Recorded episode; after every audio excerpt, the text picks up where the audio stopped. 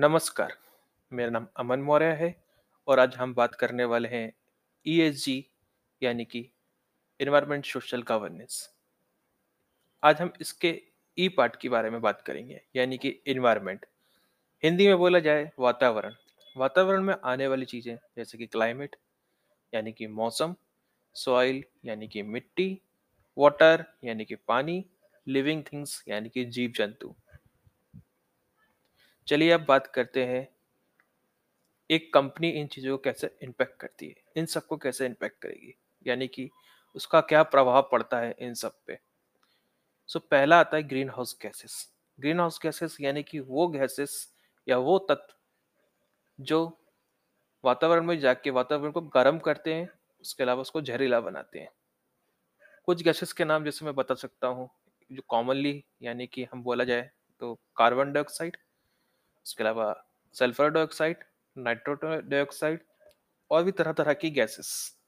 सो ये गैसेस का प्रभाव ये ये होता है कि ये किसी भी जगह को गर्म कर देती हैं, उसके अलावा जहरीला भी बना देती है। जिसके कारण तरह तरह की दिक्कतें होती हैं, यानी कि हमारा क्लाइमेट चेंज जिसमें कहा जाए मौसमिक परिवर्तन, अगर आज का देखा जाए तो आज के समय में गर्मी में बारिश हो रही है, बारिश में गर्मी पड़ रही है कभी ओले गिर जा रहे हैं, कभी हद से ज़्यादा ठंड है, कभी कभी गर्मी हो रही है। तो एकदम से क्लाइमेट चेंज हो रहा है। अगर आप पिछले पाँच सालों में देखा जाए तो इस, अभी इस साल का जो हमारा क्लाइमेट है, वो कितना चेंज हुआ है। इसके अलावा आता है प्रोडक्ट्स प्रोडक्ट्स बहुत इंपॉर्टेंस रखते हैं किसी भी कंपनी के लिए। ना सिर्फ़ प्रोडक्ट उसकी सर्विसेज़ भी। मतलब आप कोई भी कंपनी ले लीजिए अगर वो कंपनी अपना प्रोडक्ट और सर्विस कस्टमर को दे नहीं रही है तो वो कमा क्या रही है? वो बना क्या रही है? चाहे वो एक मोबाइल फ़ोन हो, चाहे वो एक खाने की चीज़ हो, चाहे वो हमारा व्हीकल हो कार हो स्कूटर हो, किसी भी तरह की चीज़ हो। सर्विसेज़ में आप बात करिए, जैसे कि हमारे telecommunication services internet services engineering की भाषा में काम बोला जाए तो उनकी आईटी क्लाउड सर्विसेज़ और भी तरह तरह की चीज़ें। इसके बाद आता है वाटर यूजेस ये बहुत इंपॉर्टेंट रखता है। वाटर यूजेस लगभग लगभग हर सेक्टर वाटर का यूज़ करता है। चाहे वो सॉफ्ट ड्रिंक बनाने वाला सेक्टर हो, चाहे वो खाद्य पदार्थ बनाने वाला सेक्टर यानी कि फ़ूड इंडस्ट्री हो, चाहे वो ऑटोमोबाइल सेक्टर हो, किसी भी तरह का सेक्टर हो, वो वाटर का यूजेस करता है। वहाँ पे अलग अलग तरीके के यूज़ हैं। तो किस तरीके से इस वाटर को यूज़ करता है? कहाँ से इन वाटर को यानी कि इस पानी को सोर्स करता है। जैसे कि सोर्सेज अगर हम बात की जाए तो वो हो सकते हैं डैम, रिवर, यानी कि नदी, तालाब, यानी कि ponds and lake rain water underground water यानी कि ज़मीन के ज़मीन के नीचे से निकाला हुआ पानी, और भी तरह के, और भी तरह तरह के सोर्सेज हो सकते हैं।